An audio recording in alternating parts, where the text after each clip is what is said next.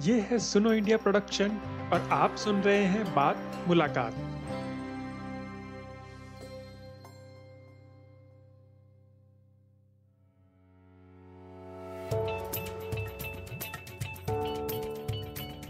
एक विकसित देश की परिभाषा क्या होती है? किसी देश को विकसित मानने के पैमाने क्या होते हैं? और उन्हें कैसे मापा जाता है? ह्यूमन डेवलपमेंट इंडेक्स के अनुसार किसी देश को विकसित मानने के कई पैमाने हो सकते हैं, जिनमें उस देश में रहने वाले नागरिकों का जीवन स्तर, उनका जीवन दर और स्कूली शिक्षा महत्वपूर्ण है। किसी देश के विकास को देखने का एक तरीका उस देश में लोगों की ऊंचाई या उनके कद को देखने का भी है। किसी भी देश की जनसंख्या की औसत ऊंचाई उस देश के लोगों के जीवन स्तर का एक भौतिक माप है। हम सभी जानते हैं कि बचपन में खराब पोषण और बीमारी मानव विकास को सीमित करती है। पूरे विश्व की बात की जाए तो आज की पीढ़ी के लोग अपने पूर्वजों की तुलना में औसतन लंबे हैं। पर भारत को लेकर हाल ही में एक बुरी खबर है। पी एल वन में प्रकाशित एक स्टडी से पता चलता है कि भारतीयों की औसत ऊंचाई घट रही है। बाद मुलाकात के इस एपिसोड में हम इसी स्टडी और इसके पहलुओं पर चर्चा करेंगे और जानेंगे कि भारतीयों की इस घटती औसत ऊंचाई के क्या कारण हैं। नमस्ते, मैं हूँ मेनका राव, आपकी होस्ट, और मेरे साथ बात करने के लिए है इस स्टडी के lead author Krishna Kumar Chaudhary. Krishna Kumar Jawaharlal Nehru university के centre of social medicine and community health में पीएचडी के छात्र हैं। मैंने कृष्णा से उनकी यूनिवर्सिटी में जाके बात की। कृष्णा ने ये पेपर डॉक्टर सायान दास और पीएचडी सुपरवाइजर डॉक्टर प्राचीन कुमार गोडाचकर के साथ लिखा है। कृष्ण कुमार कई सालों से ये स्टडी कर रहे हैं कि कद को मापदंड बना के एक समुदाय के सामाजिक और आर्थिक स्थिति को कैसे समझा जा सकता है। इससे पहले मेरा सोशल वर्क में एमए हुआ है और मेरा पूरा जो स्टडी का जो काम है वो हाइट के अंदर जो अंतर पीढ़ी चेंज होती है जो इंटरजेनरेशनल चेंजेस होते हैं हम्म, उसको लेकर के था और उसके क्या डिटर्मिनेंट्स है उसको लेकर थे। कृष्णा अपने पीएचडी में भी कद के संबंधित स्टडी कर रहे हैं। मैंने कृष्णा को सबसे पहले उनके नए स्टडी के बारे में पूछा। इस स्टडी के लिए उन्होंने नेशनल फैमिली हेल्थ सर्वे का इस्तेमाल किया है। नेशनल फैमिली हेल्थ सर्वे या एनएफएचएस सरकार के द्वारा किया गया सर्वे है और ये हमारे हेल्थ के इंडिकेटर्स की जाँच करता है। हम लोगों ने महिला और पुरुषों की दोनों की हाइट अडल्ट हाइट को देखने के लिए एनएफएसएस के तीन राउंड लिए थे। एक लिया था 1999 वाला 2005 और 2015-16 पाँच और छह के अंदर और 2015-16 के बीच में जो हमारा एवरेज हाइट था और 15-16 में एवरेज हाइट था और पाँच छह में, उन दोनों के बीच में कितना अंतर आया है? हम लोग बढ़े तो कितना बढ़े हैं और घटे तो कितना घटे इसके लिए हम लोगों ने दो ग्रुप बनाए थे। एक ग्रुप था 15 से 25 साल तक की उम्र का और दूसरा 25 से 50 साल तक का। अडल्ट ग्रोथ को बोलते थे हम लोग 25 से 26 से लेकर 50 साल तक के थे। 2005 के अंदर आदमी जो पुरुष थे उनका एवरेज हाइट था और 2015-16 में जो उनका एवरेज हाइट था इन दोनों के बीच में हमारा जो घटाव आया था वो करीब 80 सेंट पॉइंट अस्सी सेंटीमीटर का आया था। एट सिक्स सेंटीमीटर को बोलते करीब करीब एक सेंटीमीटर के आसपास। और वो जो डिक्लाइन उनके जो अगर स्टेटिस्टिक्स भाषा बोलते वो एक सिग्निफिकेंट डिक्लाइन था। हम लोग कह सकते थे। डिक्लाइन सिग्निफिकेंट हाँ और इसी टाइम पीरियड के बीच में महिलाओं का हाइट करीब पॉइंट तेरह सेंटीमीटर बढ़ा जो सेम एज ग्रुप था। लेकिन वो सिग्निफिकेंट नहीं बढ़ा तो हम ये कह भी नहीं सकते कि वो सिग्निफिकेंट है। बड़ा है। बड़ा है। तो ये स्टडी हुई थी। वो जो पंद्रह से लेकर के पच्चीस साल के बीच में देखा गया तो उसके अंदर महिलाओं का हाइट जो डिक्लाइन हुआ था लेकिन वो सिग्निफिकेंट डिक्लाइन नहीं था वो भी। जितना बड़ा है पच्चीस छब्बीस के अंदर मतलब उतना उसका डिक्लाइन था है। हाँ। तो मतलब ऑलमोस्ट महिलाओं का हाइट में कोई परिवर्तन नहीं आया था। फिर ये जाँच की गई कि कम्युनिटी वाइज ऊंचाई में गिरावट में अंतर है या नहीं। फिर उसको देखा गया चलो पर्टिकुलर किसी एक कम्युनिटी में डिक्लाइन आया हो तो उसको लोगों ने क्या सोशल कैटेगरी को नहीं देखा? तो सभी पुरुषों अंदर देखा तो सभी सोशल कैटेगरी में डिक्लाइन था। चलो इनकम के आधार पर देखते तो इनकम में तो इनकम के आधार पर देखा तो इनकम में भी डिक्लाइन फिर हम लोगों ने स्टेट पे देखा कि पर्टिकुलर कौन कौन से स्टेट में डिक्लाइन हुआ। तो करीब करीब सभी स्टेट में डिक्लाइन था। कुछ पाँच छह स्टेट को छोड़ दे तो वहाँ पे नहीं था बाकी सभी स्टेट में डिक्लाइन था। एवरेज मेल का। अगर हम लोग देखेंगे तो केरला में डिक्लाइन नहीं था वहाँ पे इंक्रीमेंट था हाँ। आंध्र प्रदेश में त्रिपुरा मिजोरम मेघालय सिक्किम जम्मू कश्मीर और हिमाचल प्रदेश यहाँ पे एवरेज हाइट जो था पुरुषों का वो बड़ा था बाकी में डिक्लाइन था सबसे ज़्यादा डिक्लाइन कर्नाटका झारखंड उसके बाद हरियाणा आंध्र प्रदेश महाराष्ट्र बिहार पंजाब दिल्ली मध्य प्रदेश राजस्थान गुजरात उत्तर प्रदेश उड़ीसा छत्तीसगढ़ वेस्ट बंगाल सही। सब में डिक्लाइन था और अगर हम लोग महिलाओं की बात करें हाँ। तो महिलाओं में जब इनकम के आधार पर देखा गया तो जो गरीब महिला थी ओवरऑल तो महिलाओं के अंदर डिक्लाइन नहीं था लेकिन जो अगर देखा तो गरीब महिलाओं थी जो सबसे पुअरेस्ट जिनको कैटेगरी में थी और जो सबसे अमीर कैटेगरी में थी इन दोनों एक दूसरे के विपरीत कैटेगरी में अभी तक महिलाओं को हम लोग एक ही कैटेगरी मानते हैं लेकिन अगर हम लोग उसको इनकम के आधार पर या उनके वेल्थ इंडेक्स के आधार पर लोग कैटेगराइज करें तो एक बॉटम वाला होगा और एक टॉप वाला होगा। वेल्थ इंडेक्स को पाँच कैटेगरीज में बांटकर समझा जाता है। पुअरेस्ट पुअर मिडिल रिच और रिचेस्ट हम्म, तो जो पुअरेस्ट और रिचेस्ट कैटेगरी है वो दोनों एक दूसरे के विपरीत डायरेक्शन में जा रही है। जो पुअरेस्ट कैटेगरी उसके अंदर सिग्निफिकेंट डिक्लाइन है और जो रिचेस्ट कैटेगरी उसके अंदर सिग्निफिकेंट इंप्रूवमेंट है हाइट के अंदर। तो कहने का मतलब जो रिच को जो महिलाएँ थी जो रिच क्वांटल की महिला थी उनके अंदर कोई फ़र्क नहीं पड़ा लेकिन जो पुअर क्वांटल की महिला थी उनके अंदर डिक्लाइन हुआ। और वो जो डिक्लाइन नज़र आया वो उनकी वजह से डिक्लाइन है।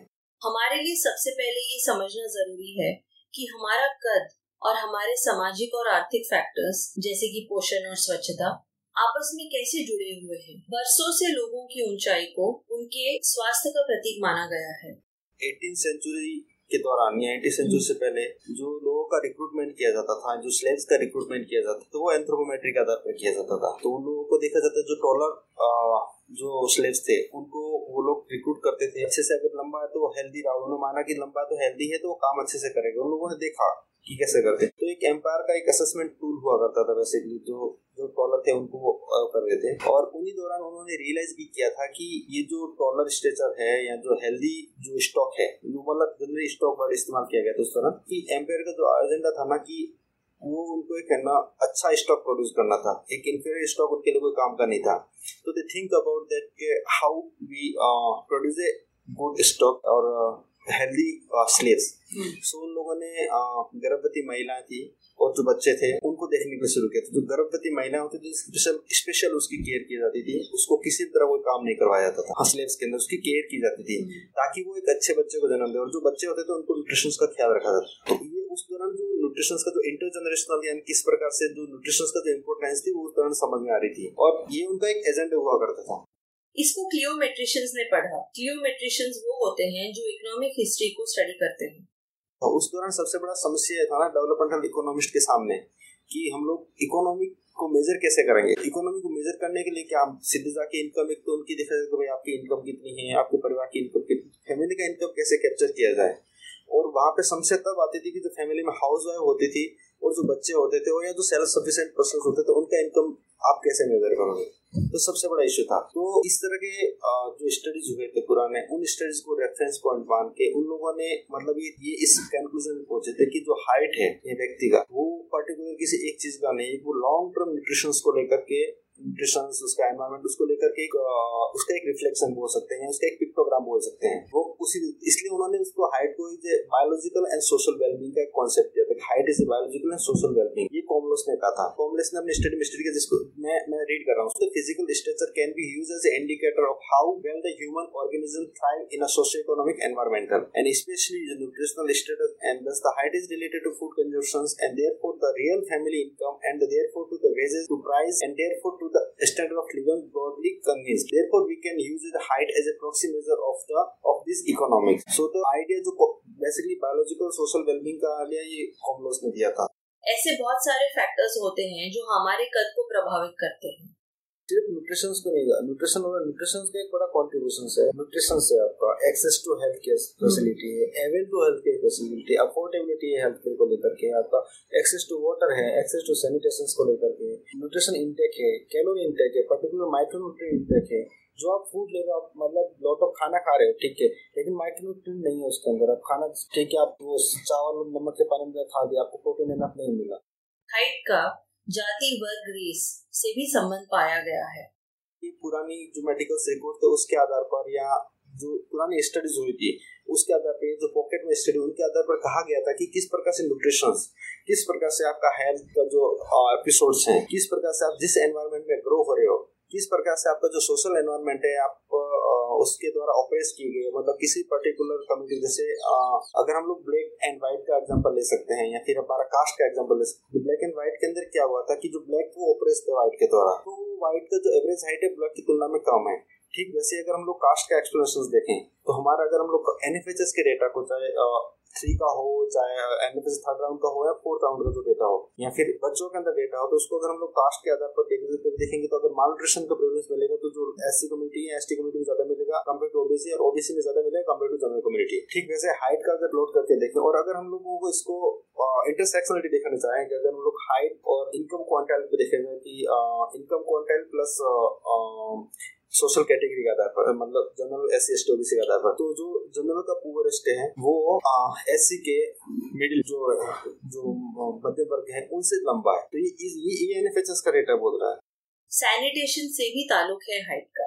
डीन स्पेयर और कॉफ़ी लोगों ने मतलब आर्गूमेंट दिया। था उन्होंने एग्ज़ाम्पल दिया था कि चार्ड के अंदर करीब सात लोग एवरेज सात लोग पर स्क्वायर किलोमीटर में ओपन डेफिकेशन करते हैं। हमारे यहाँ पे करीब 200 लोग ओपन डेफिकेशन करते हैं। तो हम इसको आधार पर उन्होंने कैलकुलेट करने की कोशिश की जो हमारा जो स्टेटस है, जो हाइट या जो ज़्यादा है, वो इस वजह से भी है सैनिटेशन की वजह से। वहाँ पर सैनिटेशन अच्छा है। जब आपका सैनिटेशन अच्छा है तो आपको हेल्थ सेंटर जाने की ज़रूरत नहीं पड़ेगी और बीमार होने की ज़रूरत नहीं पड़ेगी। और जब मेरा जो स्टडी था ट्राइबल्स के ऊपर उसके अंदर जब लाइफ हिस्ट्री रिकॉर्ड की तो उसके अंदर ये था कि जो लोग हेल्थ सेंटर विज़िट किए तो उनका वो सिग्निफिकेंटली शॉर्ट थे जो लोग हेल्थ सेंटर विज़िट नहीं किए थे। और ये उसी चीज़ से निकल के भी आता है कि जो भाई हेल्थ सेंटर बंदा क्यों जाएगा? जब उसको बीमारी बहुत ज़्यादा लगेगी तभी जाएगा। और हाइट और न्यूट्रिशन स्टेटस अगर ज़्यादा बीमारी तो आपकी बॉडी के जो बायोलॉजिकल फंक्शनिंग वो अफेक्ट होगी। जब उसके तो आपकी ग्रोथ भी रुकेगी। तो उन्होंने इस तरीके से एक्सपेंड करने की कोशिश की थी। आपके दिमाग में सवाल होगा कि जेनेटिक्स का क्या रोल है लोगों की हाइट पर? अभी तक का आ, ऐसा कोई स्टडी नहीं है जिससे पता चल रहा है कि किसी पर्टिकुलर पॉपुलेशन का जेनेटिक पोटेंशियल कितना है। हाँ इंडिविजुअल इंडिविजुअल लेवल पर आप जेनेटिक वेरिएशंस को दे सकते हो कि जेनेटिक का कंट्रीब्यूशन रिलेटिव कंट्रीब्यूशन कितना हाइट के अंदर तो जिससे सिमेंटोरियम का काम था तो उनका कहता है कि जेनेटिक का कंट्रीब्यूशन सिक्सटी सेवेंटी परसेंट जो और ईस्ट चिल्ड्रन का स्टडी किया था उन्होंने सेम एनवायरमेंट शेयर किया था। तो उनके ऊपर देखा तो वेरिएशन दिखे थे लेकिन इस तरीके से नहीं कोई ऐसा कोई फैक्ट पे नहीं कर सकता कि जेनेटिक को लेकर के इतना चाहिए जेनेटिक के अंदर मतलब अगर हम लोग साइंस की जनरल अंडरस्टैंडिंग देखें तो जो जीन होता है उसका काम होता है उसकी अपनी पोटेंशियल होती है। और वो अपनी पोटेंशियल कभी तभी रीच कर पाएगा तब उसको एक ग्रोइंग एनवायरमेंट मिलेगा। जस्ट लाइक के सीड आप उस किसी बीज को आप आप कंपेयर कर सकते हो आपका जीन और बीज सिमिलर है आप उस बीज को कितना पानी डालोगे कितना खाद होगा कितना प्रकाश मिलेगा कितनी हवा मिलेगी वो कितना ग्रो करेगा। अगर वो कम कर रहा है तो किसी वजह से कम कर रहा है? जिससे उसको प्रकाश नहीं मिल रहा। उसकी पोटेंशियल तो है बड़ा पेड़ बनने की लेकिन वो किसी न किसी डिटर्मिनेंट्स के द्वारा अफेक्ट हो रहा है तो वो नहीं बढ़ पा रहा है। ठीक वैसे ही हमारा जो जीन है उसकी पोटेंशियल है उसकी जैसे पाँच फुट पोटेंशियल है छह फुट की जो पोटेंशियल है। अभी तक अभी अभी तक अभी तक ये मेजर नहीं की कितनी पोटेंशियल ये ऐसा कोई टूल्स नहीं है ऐसा कोई स्टडी नहीं है इस तरह से मेजर किया जा सकता हाँ। और पॉपुलेशन लेवल पे देखा नहीं जा सकता। और अगर हम लोग पॉपुलेशन लेवल पे जेनेटिक को देखने की कोशिश करेंगे तो फॉर एग्जांपल हम लोग रेशल ग्रुप को लेकर जनरल स्टडी करता है अगर हम लोग जापान का एग्ज़ाम्पल दें और जापान और इंडिया का एवरेज हाइट कंपेयर करें तो 1950 के दौरान जापान का ज़्यादातर रेस मंगोलियन रेस है। इंडिया का जो most of the population constitute करता है वो आर्यन रेस को लेकर बोलते हैं। तो और जनरली एजम्पन यही है कि आर्यन रेस टॉलर है मंगोलाइज से। लेकिन जापान का जो एवरेज हाइट है 1950 में इंडिया जापान से टॉलर था। करंटली जापान इंडिया से सेवन सेंटीमीटर एवरेज टॉलर है। हमारा एवरेज हाइट 163 सेंटीमीटर से जबकि जापान 170 सेंटीमीटर एवरेज हाइट तो रेशल डिबेट तो एक अलग तरह से अलग ही होगी इसमें। हाँ, वो, वो भी नहीं बोल सकते हाँ। वो भी नहीं बोल सकते। तो ये किस प्रकार से ग्रो क्यों ग्रो किया उन्होंने? तो उनका पूरा जो डेवलपमेंट था या जो सस्टेनेबल डेवलपमेंट या इंक्लूसिव डेवलपमेंट की जो बात करते थे वो उनका हुआ था। इस वजह से वो लोग काफ़ी चीज़ें किया उनका न्यूट्रिशन स्टेटस में सुधारा है उनका ओवरऑल लिविंग कंडीशन में सुधारा है क्वालिटी ऑफ़ लाइफ इंप्रूव हुआ वाटर एंड सैनिटेशन की बेटर फैसिलिटीज़ हुई इन चीज़ को लेकर के। और हम लोग उसी सिचुएशन पे चल रहे हैं अभी। 1950 के बाद में क्या हमारा मार्जिनल हाइट बढ़ा था वन टू सेंटीमीटर तो करीब दो हज़ार पाँच तक। उसके बाद में तो डिक्लाइन हो गया हम लोग करीब एक सेंटीमीटर के आसपास। ये कृष्णा की खुद की स्टडीज़ में भी नज़र आता है। वो जैसलमेर के तालाब के पास कम्युनिटी को स्टडी कर रहे थे। उनकी स्टडी में वे कुछ आदिवासी समुदायों की दो पीढ़ियों की तुलना कर रहे थे। नई पीढ़ी को मछली पकड़ने और खान का काम करने का अधिकार दिया गया था। नई पीढ़ी का कद उनकी पुरानी पीढ़ी के मुकाबले ज़्यादा था। जो लोग फिशिंग वाला जो इलाका था, वहाँ पे जो मीना थे, वो लोग ट्रॉलर थे। जो माइनिंग वाले इलाके में थे वो मतलब वो गरीब थे उनकी तुलना में और उनका हाइट भी कम था। जब माइनिंग वहाँ पे शुरू हुई तो वो लोगों की जो अभी की जो जनरेशन थी वो पुरानी जनरेशन से उनकी हाइट सिग्निफिकेंटली बढ़ी। तो फिशिंग करना शुरू की तो फ़िश का कंजप्शन हाँ, शुरू हुआ था। ठीक वैसे तो बढ़ता है। जैसे वर्ल्ड की वर्ल्ड की सारी कंट्रीज़ का अगर हम लोग हाइट हम्म, देखें। अ, एक प्लेटफॉर्म है ऑनलाइन प्लेटफॉर्म है our data in our world in data करके। वहाँ पे हाइट सभी कंट्रीज़ का हाइट दिया गया नाइनटीन एटीज तक का। करेक्ट उसी में सब सभी कंट्रीज़ के तो most of the nineteen century के अंदर सभी कंट्री ने हाइट अपना इम्प्रूव किया है। लेकिन 1920 40 50 के आवास में आसपास आती है रीजनल वेरिएशन शुरू हो गए तो उसके अंदर हाइट के अंदर इनइक्वल ग्रोइंग नज़र आ रही थी। कुछ कंट्री का धीमे बढ़ रहा है कुछ कंट्री का फास्टेस्ट ग्रोइंग बढ़ रहा है। कद में एक देखी गई गिरावट? हमें ये संकेत देती है कि हमारे देश में पोषण, स्वच्छता और स्वास्थ्य सेवाओं की कितनी कमी है। तो ये था आज का एपिसोड। आपको ये एपिसोड कैसा लगा, हमें ज़रूर बताएँ। और अगर आपको ये पसंद आया तो इसे ज़रूर शेयर करें। आप ऐसे ही विषयों पे होने वाली और बहुत सारी मुलाकातें और उनमें होने वाली बातें हमारी वेबसाइट सुनो इंडिया डॉट आई एन या फिर अपनी पसंद की किसी भी पॉडकास्ट ऐप जैसे कि I Google podcast Spotify JioSaavn या फिर गाना पे सुन सकते हैं। और अगर आपको हमारा काम अच्छा लगा तो आप हमारी वेबसाइट पे जाके हमें सपोर्ट भी कर सकते हैं। अगली बार फिर मिलेंगे, तब तक के लिए अलविदा।